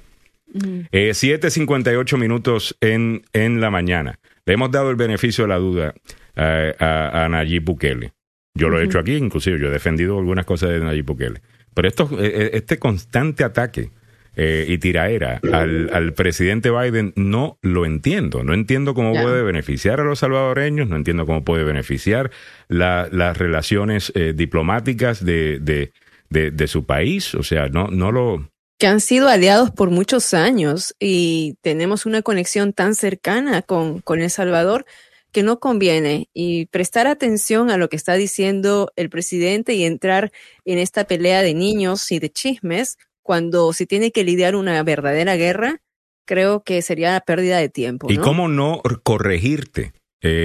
Después del tweet aquel diciendo The Boy That Cried Wolf, que él, porque él tuitea creo que más en inglés que en español hoy día, a Bukele. El niño que dijo que venía el lobo, hablando de Biden, cuando Biden estaba diciendo que la invasión a Ucrania era inminente. Pues mira, Biden tuvo la razón. Yo estuve equivocado en eso. Un montón de gente estuvo equivocada en eso. Okay. Biden era el que tenía la razón. Por lo menos un tweet reconociendo eso, incluso, te daría bastante credibilidad. Pero obviamente usted está participando en una guerra de información y usted ha tomado un lado. Aparentemente. Pero bueno, son las 7:59 minutos de la mañana. Pero ya que estamos hablando de quién es el bueno y quién es el malo, por favor, si nos puede aclarar al mundo, que estamos pendientes, específicamente esas personas que están pensando en invertir allá, que es una de las cosas que están tratando de hacer, y creo que la están haciendo exitosamente, traer inversión extranjera a El Salvador. Obviamente van a querer saber si usted... está con las democracias o si usted está con las dictaduras, si usted está con respetar el proceso debido de la ley o si esas cosas no importan, porque obviamente inversionistas de alto calibre toman esas cosas en consideración antes de poner su dinero en un país que no conocían hasta ahora, ¿ves? Hay que comunicar cierta seguridad a esos inversionistas. Ese tipo de comentario no ayuda. 8 de la mañana. Vámonos rápidamente a lo que está pasando. Don Samuel Galvez tiene para ustedes las noticias más importantes de la hora, con deportes, con tráfico, el tiempo, y en breve regresamos con mucho más a las 8 de la mañana. Buenos días. Muchas gracias, don Samuel Galvez. A las 8:06 minutos de la mañana comenzamos la segunda hora del programa. Muchas gracias por la sintonía. Les saluda Alejandro Negrón junto a don Samuel Galvez, Milagros Meléndez, los abogados. Bueno, el abogado Carlos Salvado estará fuera en el día de hoy, pero el abogado Joseph Malouf sí nos estará acompañando un poquito más tarde esta hora. Bueno, vamos a comenzar con lo que tenemos para la audiencia. Nos ponemos al día rápidamente con el día número, ¿qué? De 15 ya, ¿no? 15. El número 15. De la invasión de Rusia a Ucrania, y la cosa se está poniendo bien fea, porque Rusia está acusando a los Estados Unidos de tener armas químicas allí, o que supuestamente había un laboratorio de armas químicas. Y supuestamente la Casa Blanca está diciendo, mira, lo que sucede es que Rusia se va a preparar para utilizar armas químicas, y como siempre, ellos van a acusar al otro de lo que ellos están haciendo. ¿Y cómo sabemos eso? Bueno, porque también fueron utilizadas en Siria. Entonces, interesante todo esto. A ver, Mili, cuéntame qué es lo último que tenemos sobre el conflicto. Sí, bueno, varias cosas. Ya habíamos dicho que los acuerdos que posiblemente podrían tener las negociaciones, la ronda de negociaciones entre Rusia y Ucrania, esta vez con sus ministros de Exteriores, quedó ya en nada, ¿no? El diálogo concluyó sin un acuerdo de alto al fuego en las mañanas, según lo que dijo el canciller ucraniano. También sabemos que ayer habíamos dicho que los líderes del Congreso habían llegado a un acuerdo sobre el paquete de ayuda que le iban a dar a Ucrania y también el paquete general de 1.5 trillones de dólares. Bueno, ya la Cámara de Representantes aprobó este paquete. Lo hizo el miércoles por la noche con dos importantes fondos relacionados con la guerra de Ucrania. Uno, que sería pues para prohibir la importación de los hidrocarburos procedentes de Rusia. Este proyecto ya pasó. Y luego un amplio proyecto de gastos que le daría 13.600 millones de ayuda a Ucrania dentro de este paquete de 1.5 trillones. Recuerden que Biden había pedido 10 trillones de dólares, precisamente que es para la pandemia, los gastos de agencias federales y más fondos para Ucrania. Esto es lo que aprobó la Cámara de Representantes. Se espera que la Cámara de Senadores revise el proyecto y antes de fin de semana lo apruebe. También a las fuerzas rusas hemos visto esto, ¿no? Que bombardearon un hospital materno-infantil el miércoles en la ciudad de Mariupol, y las autoridades ucranianas informaron de al menos 3 fallecidos, entre ellos una niña, y múltiples heridos. Hoy en la mañana CNN estaba reportando que en uno de los corredores, precisamente también de la misma ciudad de Mariupol, estaban reportando que en estos corredores se estaban bombardeando. Esto lo tenía solamente CNN, no lo había visto yo en otros lados, pero el periodista, el corresponsal, estaba diciendo que esto estaba ocurriendo, ¿no? También hay una nota que la vi de una ex agente de Rusia, María Butina. Ella está con la retórica nazi de Putin, diciendo de que aquí Putin es el bueno, mira lo que están hablando, y esto lo están repitiendo en las redes, es que son los propios ucranianos que están disfrazados de rusos y que están bombardeando los hospitales y los corredores. Son los ucranianos, señores. Yeah. Y esto me hizo recordar que cuando nosotros estuvimos y vimos lo que pasó en el Capitolio el 6 de enero, uh-huh, vimos a esta gente insurgente con banderas de Trump, y luego se nos dijo que eran los de Antifa, que estaban vestidos de Trump, vestidos de los insurgentes, y estaban cometiendo estos ataques. Estoy diciendo que la misma gente que organiza estas campañas en redes sociales, lo más seguro que son asesorados por esta misma gente. Hay una conexión hace ratito que se está dando entre las... ¿Cómo te explico? No es el Partido Republicano en sí, sino organizaciones que conforman lo que es el Partido Republicano que conocemos hoy día. Por ejemplo, sabemos de que la National Rifle Association, por ejemplo, la Asociación Nacional del Rifle, que es una organización muy importante dentro del mundo conservador y dentro, o era, antes de que entraran todos los escándalos que entró, dentro del mundo conservador y dentro del mundo republicano, ¿no? El rating que te daba la Asociación Nacional del Rifle como candidato republicano podía determinar si ganabas la primaria republicana o no. Así de potente era. Esa gente estaba recibiendo donaciones de allá de Rusia. Había gente de allá de Rusia metiéndose con la NRA y metiéndose de esa manera dentro de las bases de las bases que conforman el Partido Republicano. ¿Ves? Y no me sorprende. No me sorprende que algunos de los peores dictadores del mundo se están alineando con Putin. Por una sencilla razón. Aquí estamos viendo lo que nosotros sospechamos, ellos hacen. Uh-huh. Y lo estamos viendo todos los días de una manera increíble, cómo te mienten en la cara, cómo te dicen nosotros no queremos invadir Ucrania, ni vamos a invadir Ucrania, ni le vamos a hacer daño al ejército de Ucrania, mientras tú estás viendo las bombas caer. Uh-huh. Putin le dice a la gente, yo no pienso invadir Ucrania. Estos son ejercicios que siempre hacemos. Óyeme, estos estadounidenses, siempre mintiendo, siempre metiéndole miedo a la gente, haciendo ver a Rusia mal. 2 días más tarde invaden a Ucrania. Claro.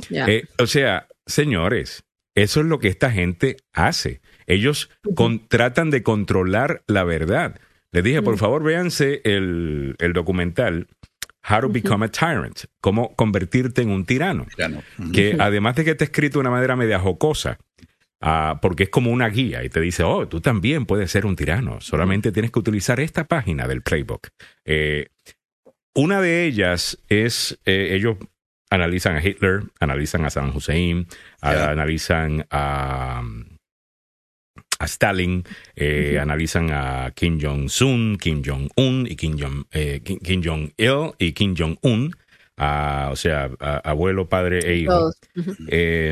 Analizan también a Fidel, pero no hay un episodio directamente con Fidel, pero hay de diferentes dictadores del mundo. Gaddafi también está ahí. Tanto de derecha como de izquierda, hay que decirlo. Tanto de derecha, totalmente, sí, tanto de derecha como de izquierda, porque una de las cosas que tienen, y buen punto, Samuel, porque usted se preguntará, pero ¿cómo es que algunas veces yo veo a gente de izquierda, a líderes de izquierda, amiguitos con líderes de derecha? Porque tienen algo en común. Uh-huh. Si ambos son populistas y ambos tienen tendencias dictatoriales, usualmente se llevan. Eso es lo que tienen. Se llevan muy bien. Se llevan muy bien. Entonces, la cosa con eso es, en el segmento o en el episodio de Stalin, hablan de cómo controlar la verdad. En donde tú entonces empiezas a controlar la prensa. Una prensa libre no puede existir porque tú tienes que controlar la narrativa. Y aunque la prensa comete muchos errores y la prensa toma lados y la prensa exagera cosas, y estoy de acuerdo con todo eso, la prensa también destapa un montón de cosas. La prensa también está siempre velando a los poderosos, o se supone que lo estén haciendo, y los poderosos, al saber esto, tienden a mantenerse más honestos. Cuando no tienes una prensa haciendo eso, tú puedes hacer lo que te da la gana. ¿Por qué? En el momento que salga un reporte diciendo, usted se robó tanto, tú vas a donde tus seguidores y les dices, tú sabes que esos son fake news, tú sabes cómo son esta gente de la prensa, y tus seguidores te siguen con eso. O sea, así controlas la verdad. Antes de que se me escape, muchachos, tú nombraste a alguien conocido y me puse a escarbar, Milagros, y me encontré con esta doña. ¿Te acuerdan de ella o no? ¿Ah? Dígame si se acuerdan o no. Oh, claro que sí, de los dos que estaban en la casa. ¿Te acuerdan de María Butina, que la sacaron de aquí como espía? Claro. Y ahora está diciendo allá que los ucranianos se están disfrazando de rusos para matar a su propia gente. Sí, sí. Esa es la joyita, hermano. De ella estaba hablando precisamente, pero ella sale en un video aterrorizada. Ella sale en un video donde se muestra bien emocional y diciendo, mira lo que dice, yo no puedo creer no quiero creer que un propio país esté matando a sus propios ciudadanos, pero eso es lo que está ocurriendo. Los ucranianos se están vistiendo para hacerse pasar por rusos y están acabando con sus propios civiles. Eso es lo que está diciendo ella. Esa es la campaña esa precisamente es la campaña de fake news. De ellos, están perdiendo la campaña porque la gente ve lo que está sucediendo. Mire, lo he dicho aquí en el aire, que ambos lados en una guerra van a tener propaganda. Esto es normal, ¿ves? Y están queriendo ambos ganar una campaña de corazones de parte del mundo, ¿verdad? Para que el mundo les ayude, le mande armas, tomen lados, ayuden económicamente, pues tú necesitas propaganda. Ahora, propaganda de Ucrania. ¿Qué podría ser propaganda de Ucrania? Bueno, si el ministro de Información o la persona encargada de relaciones con la prensa facilita, por ejemplo, acceso a la prensa extranjera a un lugar que fue bombardeado por los rusos. Ellos están haciendo eso porque les conviene que el mundo vea eso, y sí, eso podría ser propaganda por parte de los ucranianos utilizando a la prensa para hacerlo, pero de la misma manera es cierto lo que se está viendo, y no significa que la prensa no va a hacer su trabajo de comprobar, de hacer preguntas. Por ejemplo, el niño que caminó 500 o 600 millas. 600 millas, yo hubiese preguntado, espérate, ¿cuándo fue que salió? Déjame hacer el cálculo de cuántas millas, cómo es posible que vino. Hay que confirmar todas esas cosas, y la prensa yo creo que está corriendo con un montón de cosas porque son sensacionales y las está publicando, pero las bombas que están cayendo, que se están... ¿Son reales? ¿Verdad, mano? Son mentiras. Señores. Son reales. Claro. Ahora, que están algunas noticias, dicen las bombas que se alegan al gobierno ruso o a las fuerzas rusas. O sea, ya están como que dudando. Se alegan que son, mientras que, por supuesto, nosotros recibimos la noticia de los ucranianos, oficiales ucranianos dicen que fueron rusos, ¿no? Y es ahí donde salen estas teorías. No, son los propios ucranianos que están poniendo bombas. O sea, ¿no hemos escuchado acaso que somos los propios estadounidenses que pusimos que hicimos lo del 9/11, ¿no? Todavía siguen corriendo esas teorías de que los Estados Unidos inventó lo del 9/11. Entonces, esto va a seguir como una bola, ¿no? La realidad es que está muriendo gente, la realidad es que hay una guerra, eso es lo real. Y que hay un hombre que es un dictador y que está loco, está desquiciado este hombre. Está bien claro. No quiere dar su brazo a torcer, no quiere decir, ¿sabe qué? Mejor vámonos para atrás, yo me quiero quedar con un pedazo de este país. Acordemos ello en una reunión que es la segunda que falló el día de hoy con el ministro de Relaciones Exteriores de Rusia, que no dijo, no llegamos a nada.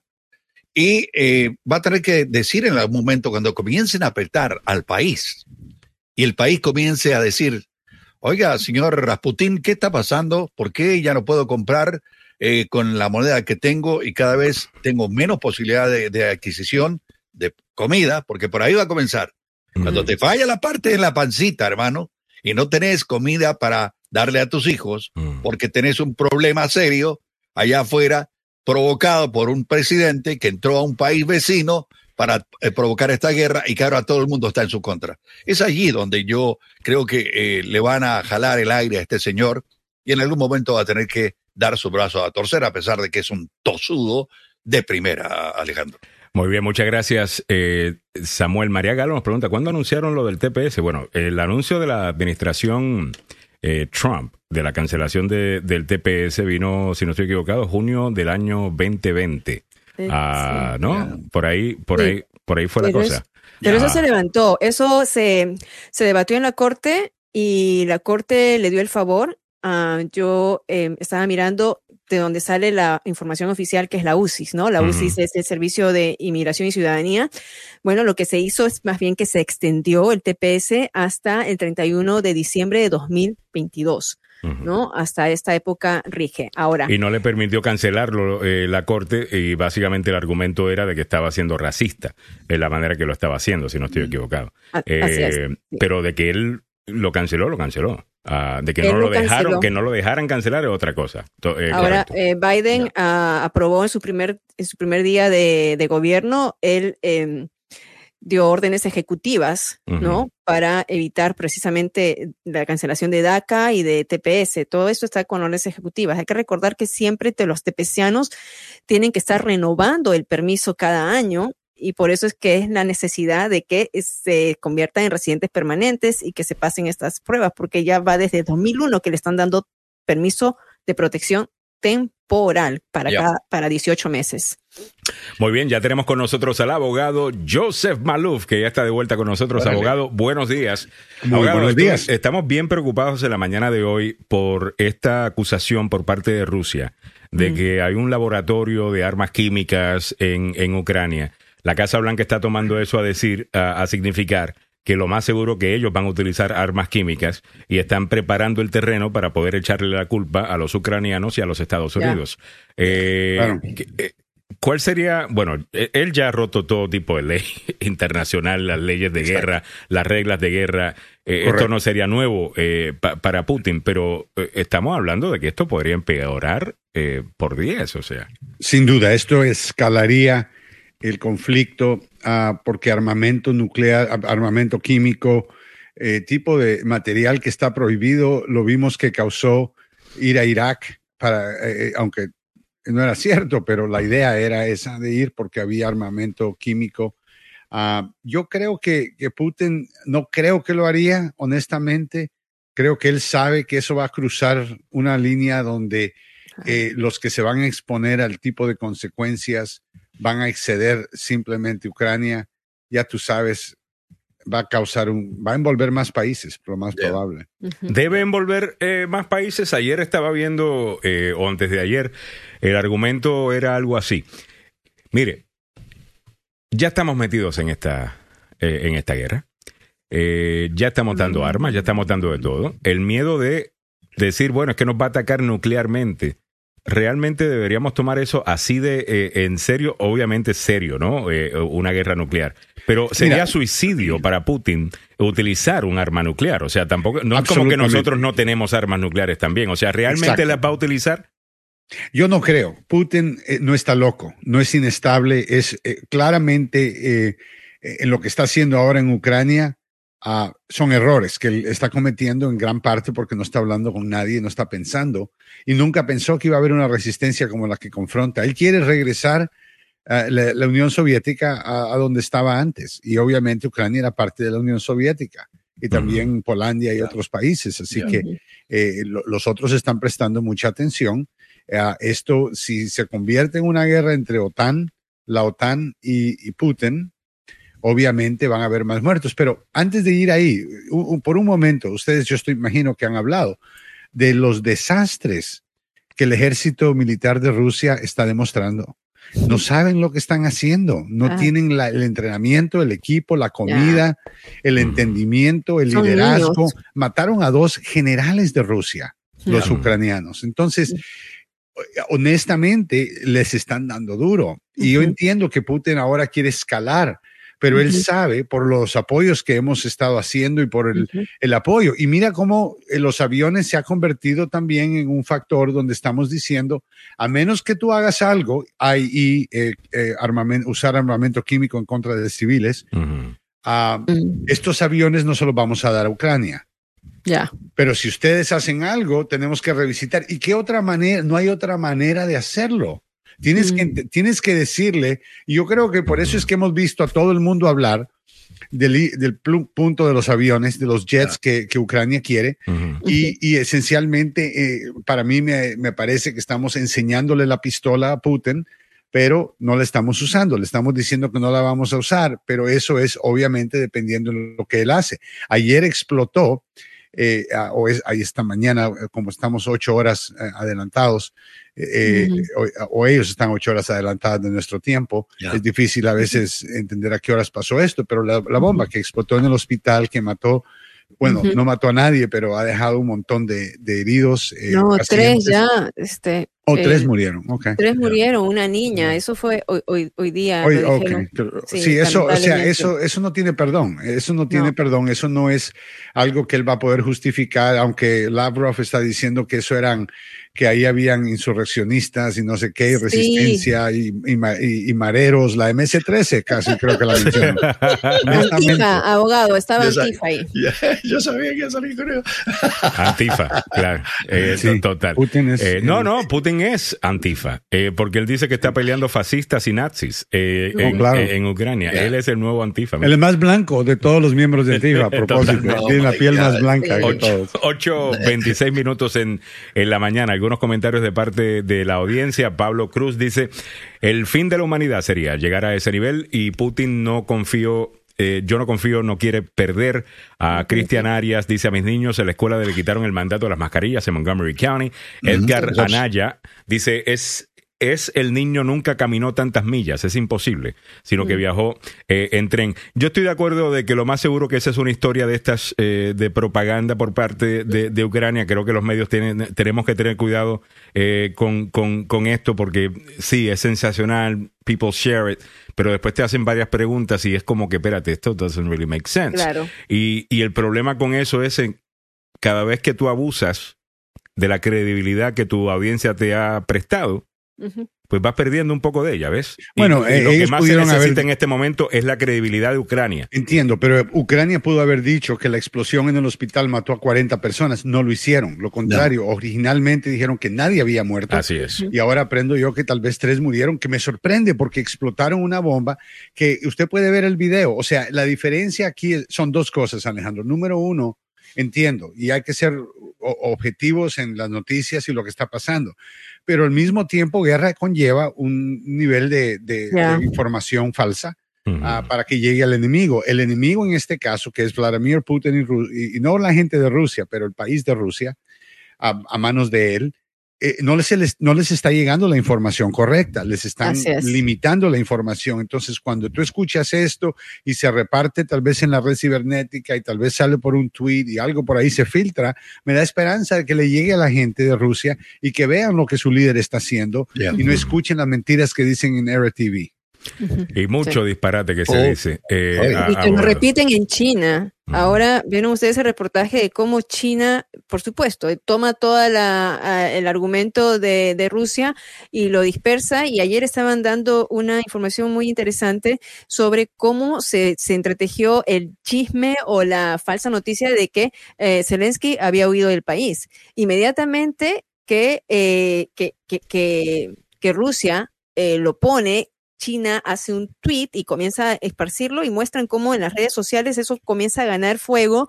5 millones ya habían visto en un minuto, y comienza a regarse, y sale Zelensky por supuesto, a desmentir esa información que ya se había regado en cuestión de minutos. Pero ahora la información llega de regreso, te das cuenta quién está mintiendo, o sea, claro. Tenemos que... y digo tenemos porque es cierto, todos estamos metidos en esto, es una tremenda tragedia, pero tenemos que unirnos y tenemos que asegurarnos que la información correcta llegue a la gente de Rusia. Así es. Y eso y va a ser bien importante que sea correcta, porque uno de los beneficios que tiene Zelensky y los que estamos al lado de Ucrania en todo esto es que son vistos como las verdaderas víctimas de este conflicto, porque no hay nada que dijera, bueno, ¿y por qué están invadiendo? Bueno, a mí nadie me ha dicho que los ucranianos han invadido Rusia. Tampoco, exacto. Entonces, no se entiende la invasión por parte de Rusia. Dijeron que, bueno, hay unas áreas del este, pero ustedes no están en las áreas del este. Ustedes están en todo el país. Están en la capital, está muriendo un montón de gente, 2 millones de refugiados ya, y el resto. Y para que eso continúe, obviamente lo que se reporte tiene que estar claro que es cierto, cosa de que los mentirosos sean los rusos y los que dicen la verdad es Occidente, porque si no, y no estoy diciendo que esté pasando a ese nivel, pero van a haber personas que por querer publicar algo que da likes y da shares y te saca una lágrima, vienen y publican algo y después termina no siendo cierto, y eso causa en la sociedad que digan: ah, ya yo no sé qué creer. Y cuando la gente no sabe qué creer porque está confundida, esto es lo que la gente hace. Se distancia. Pero sabemos la estrategia de Putin, inclusive las mentiras de Putin las repite Putin. O sea, el hecho de que hay insurreccionistas adentro del hospital y que no habían niños, que, o sea, okay, nosotros tenemos el video, ¿por qué no sale entonces Lavrov para sacar el video de él donde enseña a los insurreccionistas en el edificio, donde enseña que no hay niños en el edificio? Porque esta es la misma mentira, es parte del proceso de guerra. Por eso lo digo, la importancia para mí es que la gente de Rusia, que es gente buena, que son familiares de este país, damas y caballeros, sería como que Estados Unidos atacara a Texas, ¿me entiendes? Esto no es normal. Las víctimas son seres humanos que tienen derecho a vivir como todos nosotros. No hay una justificación que he escuchado hasta el momento de Rusia que justifique cualquier tipo de acción de la que hemos visto lo contrario. Dijeron que venían a liberar un territorio que estaba siendo oprimido por los nazis de Zelensky. Y después le dijeron, okay, ahora ya es nuestro territorio. Pero eso no es suficiente. Él no está en esos territorios, está en la capital, en el norte, está en el sur, está en el este, está en el oeste, está en todos lados. Él quiere todo el país. Entonces ya sabemos que él viene mintiendo, porque él dijo algo diferente. Él dijo que no iba a atacar. Él dijo que no iba a después solo iba a mandar peacekeepers. Yo no he visto gente de paz todavía. Lo que veo es un montón de gente con tanques de Rusia. Eso es. Yo no sé si ustedes miraron el testimonio de los familiares de una madre e hijos, creo que eran, que estaban escondidos en Kiev. Y entonces cuando dicen que los corredores de pacificadores, ¿no? Los corredores por donde tienen que evacuar los civiles se van a abrir. Ellos habían estado ya 10 días en un basement. Y entonces sus familiares le estaban diciendo que salgan de la zona, pero ellos estaban escondidos y deciden salir cuando se abren estos corredores. Pero resulta que, según los familiares, estos corredores fueron bombardeados y mueren. Lo vimos en un video que CNN y todos los medios han presentado, donde ves a la señora y a los niños y la bomba explota en el lugar donde se supone. O sea, donde dijeron que iba a haber un cese al fuego. Sí, o sea, este es lo cobarde que son, lo mentirosos que son, lo brutales que son, lo inhumanos que son. Sí, no es humano hacer lo que están haciendo. Yo no quiero decir que tal vez Ucrania no va a exagerar algo, porque, bueno, deberían, porque hay un... Hay propaganda siempre en las guerras. Esto es de Al Jazeera. Al Jazeera entrevistó a la gente de las Naciones Unidas y esto fue filmado en el lugar. Ese es el hospital donde atacaron los rusos. Mire cómo lo dejaron. ¿Ah? Sí. O sea, este es el mundo en el que vivimos, comparado con Alemania en 1940. Aquí tenemos videos, aquí tenemos un montón de acceso a información. Todos estamos viviendo la guerra en este momento. La guerra se nos acerca. Ya. El problema es a quién creer. Bueno, estamos claros a quién creer. O sea, yo le voy a creer al que no está... Eso es lo que quiere Rusia, y lo estoy viendo que los programas de radio hablada conservadora que dan mucho que desear. O sea, esta yo dudo que hubiese sido la posición que hubiese tomado Rush Limbaugh cuando estaba al aire, pero ayer escuché a quien lo reemplaza, a Rush Limbaugh, que murió, diciendo, no, yo quiero saber la verdad sobre ese laboratorio químico de Ucrania, y la Casa Blanca nos debería decir la verdad, porque si vamos a ganarle a Rusia, o sea, haciéndose como que están queriendo ganarle a Rusia, pero dándole propaganda a la vaina de que nosotros somos los que tenemos armas bioquímicas en Ucrania. Eso es precisamente lo que Rusia quiere. Yo creo que Rusia tiene comprada a toda esta gente desde hace años, a toda lo que es la base del Partido Republicano. Se han metido poco a poco. Well, Tucker Carloninsky. Ajá. Tucker Carloninsky.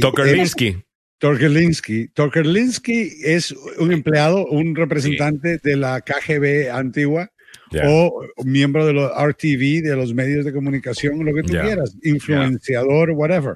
El tipo claramente y Trump, imagínate cómo comienza este conflicto con un país gigantesco con armamento nuclear, queriendo simplemente robarse el terreno del vecino, el país entero. Punto y final. Esto no es diferente de lo que hemos visto con nuestros propios ojos. Lo hacen a la fuerza.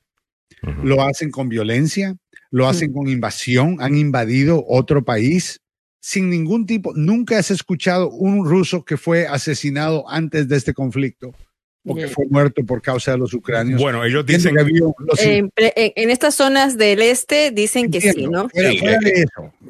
14,000.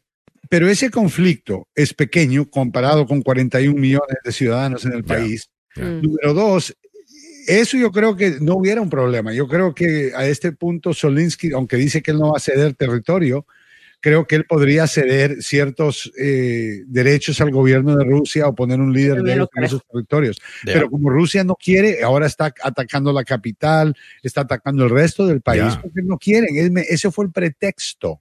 Fue un pretexto decir que yo quiero ir a defender los derechos humanos de unos 14,000 ciudadanos ucranianos ex rusos o prorrusos. Y Rusia decir que están protegiendo derechos humanos es un chiste. Y pero se lo creen los propios rusos.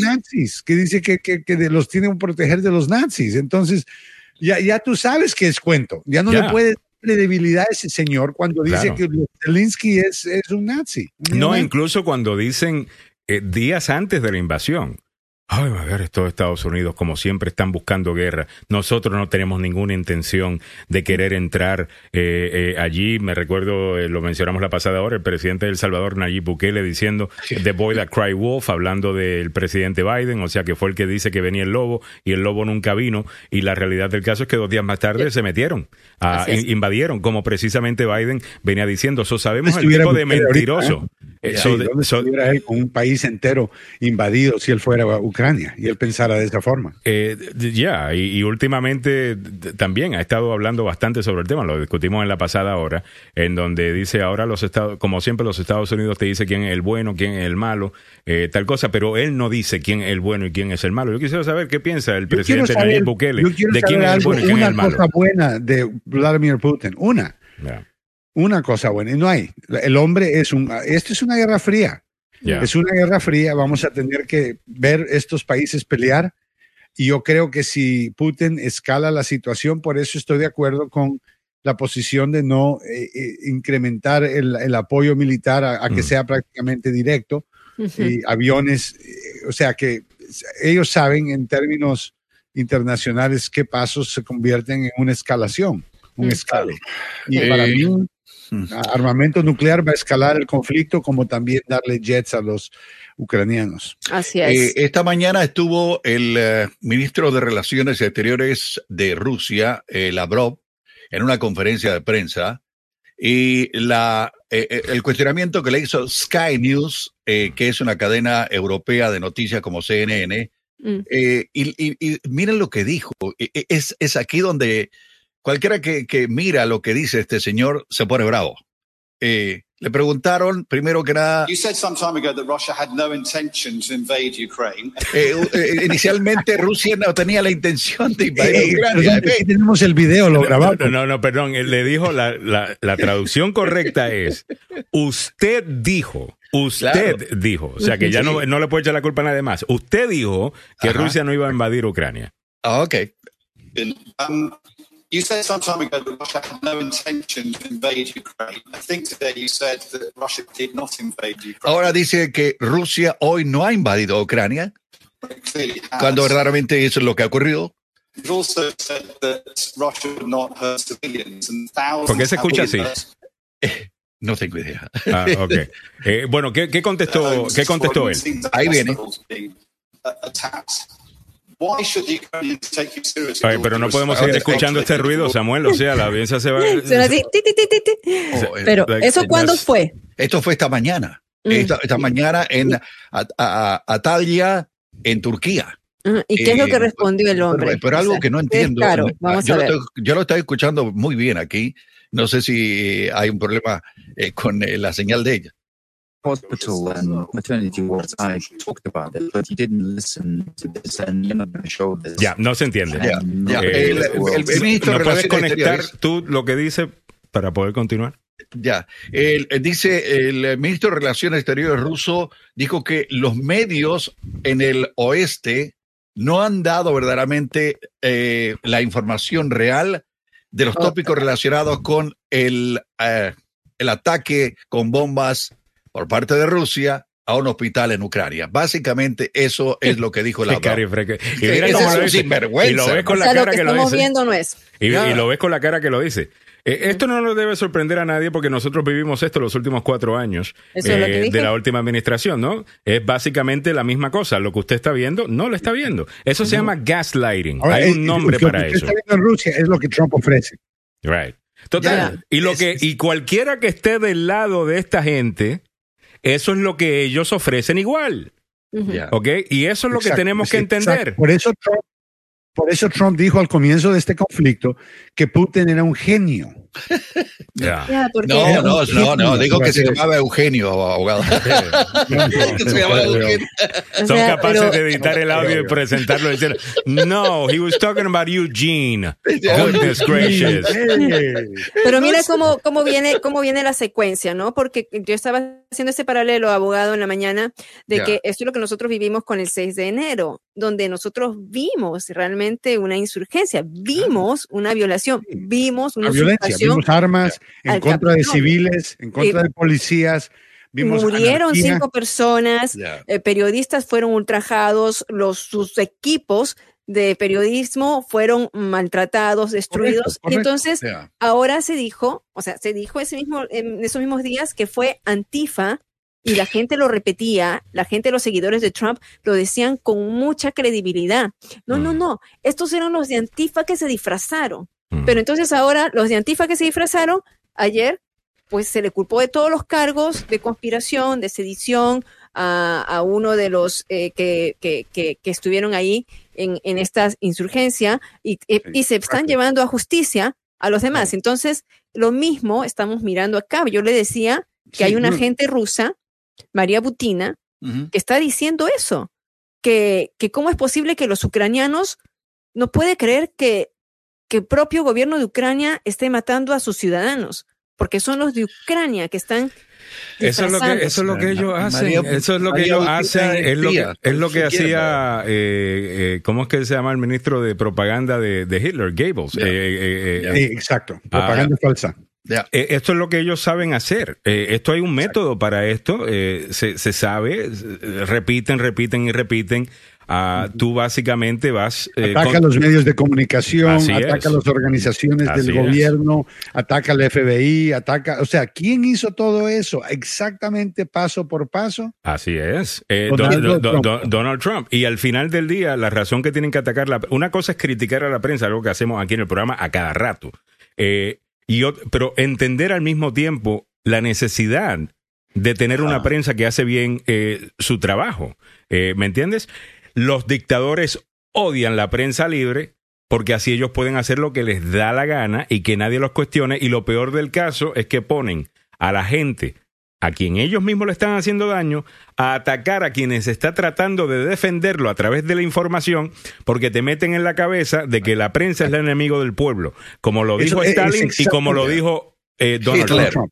Y lo dijo, y Stalin lo dijo. Stalin también lo dijo. Es una fórmula que usan los dictadores. Así es. Y Trump quiere ser dictador. Es un dictador wannabe. Mm. El tipo toda su vida. Donald Trump es un perdedor. ¿Ok? Mm. Quiero explicarle brevemente. Donald Trump ha fallado en todo lo que él ha hecho en su vida. Oye, hablando de eso. Nunca cogió el cariño de su padre lo rechazó y él se paró encima de su familia. Para quedarse con el dinero cuando su padre murió. Y ahora se convertirá en una telenovela de Univisión. Sí. El hombre que fue odiado por su padre. La única vez que Donald Trump ha lavado algo es lavar dinero. ¿Okay? Abogado, hablando de eso, hay una noticia en el día de hoy que comentar también. Parece que está bien molesto. A Donald Trump, ya varios días se viene hablando de esto, de por qué Truth Social, su nueva plataforma de redes sociales, no ha agarrado fuerza, ha sido un desastre, no necesariamente porque la gente no quiera ser parte de ella, quieren ser parte de ella, pero tienen que esperar en un waitlist para poder entrar porque los servidores no, será que no acaparan suficiente gente. Gracias por confirmar lo que estaba diciendo previamente. Donald Trump ha fallado, ha perdido porque es un perdedor. Lo que él hace es, mire, ¿sabe lo que él hace? Él construye una casa. Por dentro la casa se está pudriendo, pero por fuera le pone pintura bien brillante. Magnífica. ¿Okay? Dice, mire qué linda se mira la casa. Ya usted entra a la casa y se cae. Eso es un racket. Charlatán. Bueno, pues Truth Social, aparentemente, que lo corre nada más y nada menos que Devin Nunes, es el presidente y CEO de la compañía, el congresista que tanto lo ayudó a él a esconder cosas y a mentir. Bueno, ¿sabes que Truth Social no es gratis, no?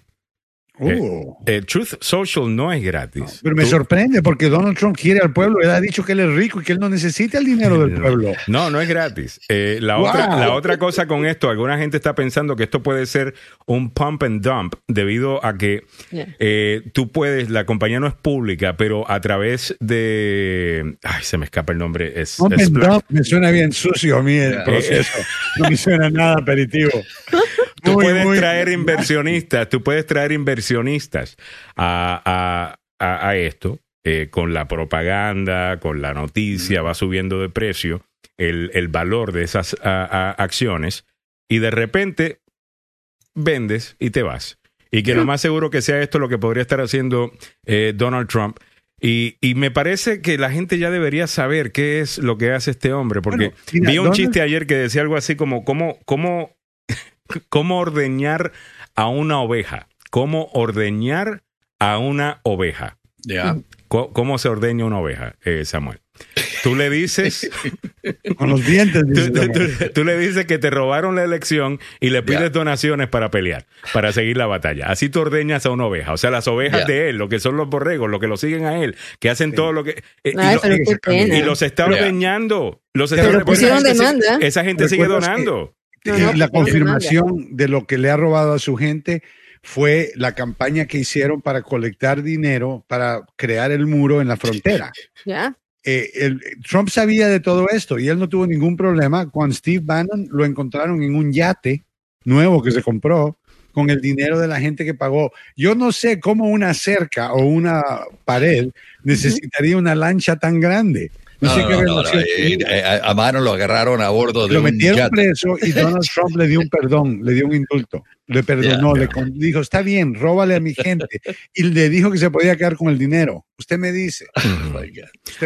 Wilson Choque nos dice, Evo Morales hacía lo mismo, confundir a la gente, es otro tirano. Y, mira, esta gente que se pone inmediatamente a dividir, a ponerte a ti a pelear con tu vecino, sean de izquierda o sean de derecha. Es así que ellos se mantienen en poder. Tú tienes que siempre tener un chivo expiatorio. Tú siempre tienes que tener un enemigo. O sea, Cuba tiene el imperialismo yanqui, también Hugo Chávez del imperialismo yanqui, y siempre una razón por la cual no pudieron mejorar. No fue el bloqueo. El bloqueo sí le hizo mucho daño a Cuba, pero su sistema económico era una basura. Es el comunismo, y ha sido comprobado una y otra vez que ese sistema no sirve. Lo mismo que está queriendo hacer, lo que quisieron hacer en Venezuela. Bueno, le pueden echar la culpa a los Estados Unidos, le pueden echar la culpa a aquello, le pueden echar la culpa a lo otro, pero el sistema económico que tienen y el hecho de que quien maneja ese país es un morón de primera, que dice que acaban de vacunar a 102% de la población, dice este animal, Nicolás Maduro, 102% de la población, dio el reporte este animal, que han vacunado. 102%. ¿Cómo pueden sacar eso? Traigan un matemático. Hasta los muertos. Hasta los muertos. Óigame, estamos llegando a ti gracias al abogado Joseph Malouf, la demanda más rápida del oeste. Llama al abogado Joseph Malouf si ha estado en un accidente de auto, en el trabajo o negligencia médica. Un poquito de hielo en algunas partes en la mañana de hoy. Tenga mucho cuidado. Días así causan muchos accidentes. Llame al abogado Joseph Malouf para una compensación, la compensación que usted se merece. Llámalo al 301-947-8998. Repito, 301-947-8998. Y les recuerdo que en cuestión de unos aproximadamente 10 minutos vamos a estar hablando con el abogado Joseph Malouf. No de política, a veces sí se filtra, pero vamos a estar hablando de accidentes. Y hay varios, y uno de ellos lo platicábamos temprano esta mañana, de un médico de una sala de emergencia en el MedStar de Washington, que dejó su carro con el motor encendido, graso error, vino un tipo, se lo robó y encima lo atropelló y lo mató. Así que le voy a pedir al abogado Joseph Malouf que nos hable sobre este tópico. Pero si usted se ve envuelto en un accidente, déle una llamada al abogado Joseph Malouf, ya sea en Washington, Maryland y Virginia, al 301-947-8998. El abogado Joseph Malouf, la demanda más rápida del oeste. Muy bien, muchas gracias. Don Samuel Galvez a las 8:51. Frank Brenes nos dice, ¿cuál bloqueo? Si Cuba tiene comercio con 140 países, buen punto, sí. Muchas gracias. El bloqueo de los Estados Unidos, obvio. Derli Arenas Durán, y ni hablar de Colombia, polarizado por un narcogobierno de 20 años y ahora matan a todo el que esté en contra, hasta a Putin le echan la culpa. Vergüenza de gobierno, hasta le echan por las cosas que están pasando en Colombia, digo. Ok, gracias. Carolina Duque dice, hola, buenos días, Alejandro. Maduro es un estúpido, pero los Estados Unidos negocia con él su petróleo y no con Guaidó. Explica eso. Bueno, no va a lo que yo estaba comentando, pero con mucho gusto. Lo de Guaidó siempre fue... Sí, Guaidó está de nombre nada más. De nombre nada más, y eso lo sabe todo el mundo. Por esa razón siempre fue medio tonta la idea de reconocer tener dos presidentes cuando...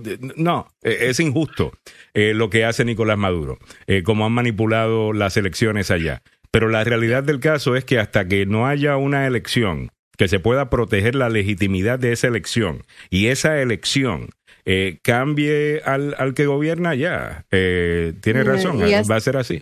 O sea, y si los Estados Unidos necesitan petróleo de Venezuela, se lo van a pedir al que se lo puede conseguir, que es Nicolás Maduro y no Juan Guaidó. Hasta que la oposición no se una, ¿no? Porque todo esto cayó porque la oposición se dispersó en Venezuela y entonces quedó el plan que tenían ellos en la nada, precisamente porque la oposición presentó... Bueno, Trump falló a los venezolanos porque él prometió que iba a protegerlos, y cuando Guaidó estaba en la frontera queriendo regresar a su país y poder ser el presidente legítimo de Venezuela, por lo menos temporal, hasta que hubieran elecciones. No era el propósito de él quedarse como el nuevo dictador. Estados Unidos con Trump se hizo para atrás. Además de que Rusia ya había estado diciendo, incluso Rusia se metió ahí. ¿Te recuerdan? Y, claro, y cuando Rusia se mete ahí, ahí Trump como que se echa para atrás un poco. Claro, algo que los magasolanos no quisieron ver, ignoraron. No todos, porque todavía se dividió el voto bastante por la mitad entre los venezolanos por Trump y por Biden.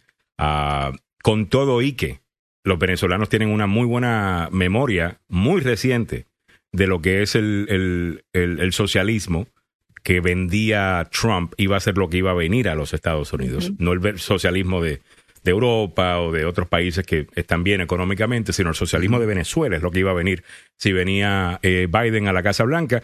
Y muchos no lo compraron. Y le doy mucho crédito a los venezolanos por eso. Porque el voto se partió la mitad, si no estoy equivocado.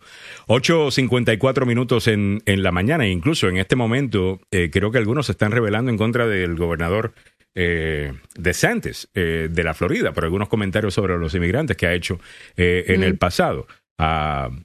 Me gusta la gente que piensa independientemente y no andan por ahí como ovejas siguiendo lo que le dice el dear leader. Pero él está preparando su camino. Él está preparando su camino porque sabe muy bien que en las primarias tiene que irse bien para el lado derecha, claro. Tiene que irse bien en contra de los inmigrantes para agarrar el él es el que va a seguir construyendo el muro. Él va a decir, el muro lo voy a hacer más grande, más fuerte, va a tener más... O sea, él va a tratar de usar la misma táctica. Es un fingidor. No es quien él era. Se ha convertido en un trompito. Yeah. Sí, pero eso de querer cerrar y querer quitarle los fondos de gobierno a los sitios que albergan a los niños que cruzan las fronteras... Entonces, esto es lo que él está haciendo. Está pues llamando la atención de activistas, llamando la atención de políticos, yéndose en contra de él porque se está metiendo con los niños, ¿no? Esto es lo que está haciendo en este momento DeSantis. Oye, chicos, yo tengo, no sé, todavía nos faltan unos minutitos, pero antes de irnos, por lo menos que terminemos con algo positivo. Pues todavía, porque voy a terminar con algo que no es tan positivo. No, pero después. Pero con mucho gusto los últimos minutos. Y es esta pregunta. Se está empezando a dar esta conversación. Lo que yo creo que está equivocada, la pregunta que están haciendo, yo creo que aquí en los Estados Unidos siempre ven las cosas blanco y negro, entre la raza blanca y la raza negra, y se olvidan de que hay un montón de gente en el centro de todo esto, que no vemos el mundo de esa manera, pero está bien. La pregunta es, están empezando a decir algunos medios que la razón que tanta gente le presta atención al conflicto Ucrania-Rusia es porque la gente que está sufriendo es blanca, y que como son blancos, pues ahora le interesa a la gente, pero que si fuesen de color no le interesaría a la gente. Yo te digo una cosa. Yo quisiera comentar cuando termines. Yo te digo una cosa. Los latinos le están prestando tanta atención a ese conflicto, como que, y nosotros no somos ni blancos ni somos negros, tenemos todos los colores, todos los sabores. Y yo creo que la gente que le gusta la justicia, le gusta la libertad, están viendo lo que está sucediendo.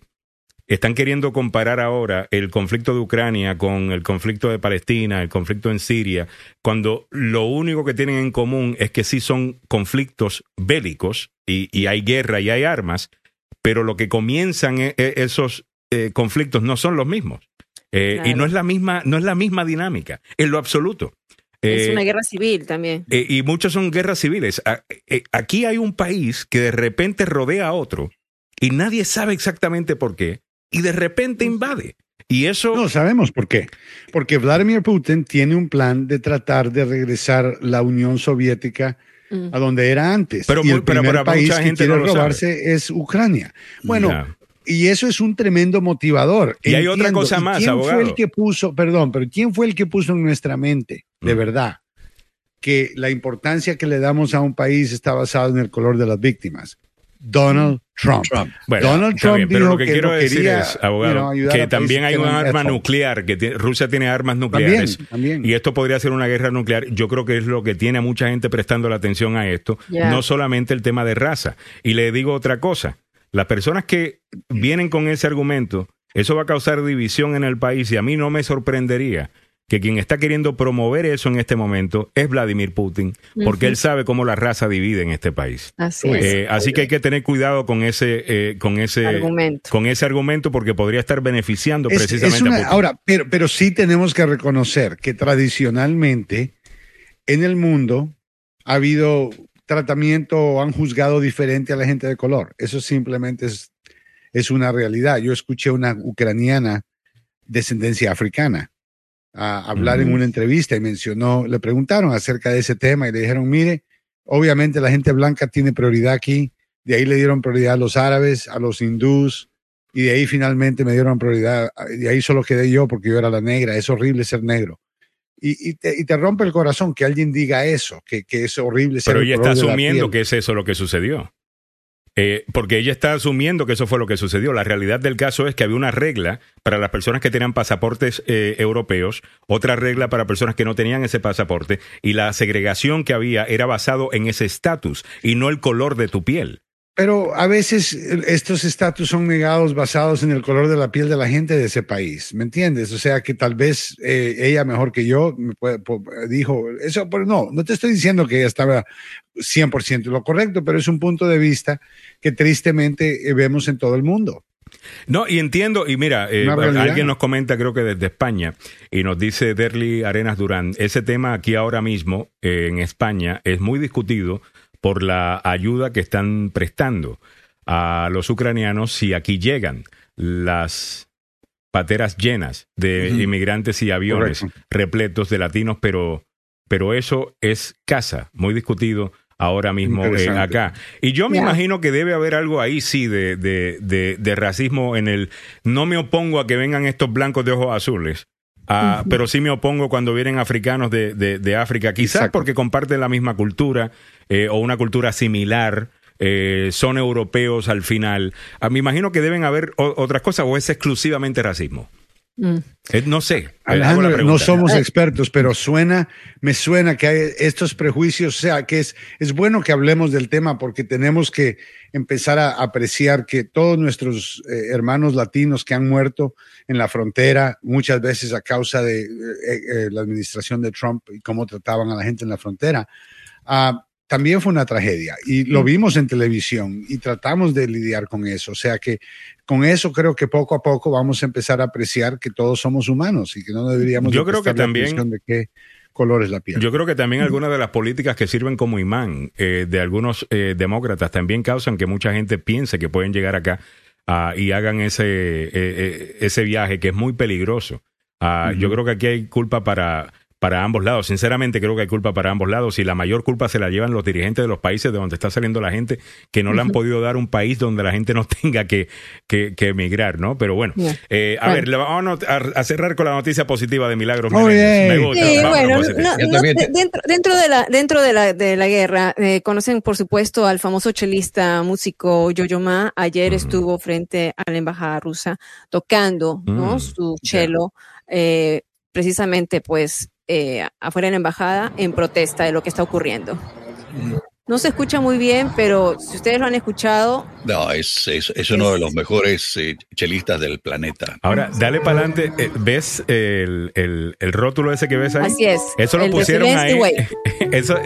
Zelensky Way al frente de la embajada rusa. Eso lo pusieron ahí, gente protestando a favor en contra de Rusia, más bien. Pusieron. Yo creo que esto está tranquilo aquí dentro de todo, pero la gente va a protestar, va a poner también flores, y como vimos ese rótulo ahí, lamentablemente, pero ahí. Esa es la nota, por lo menos.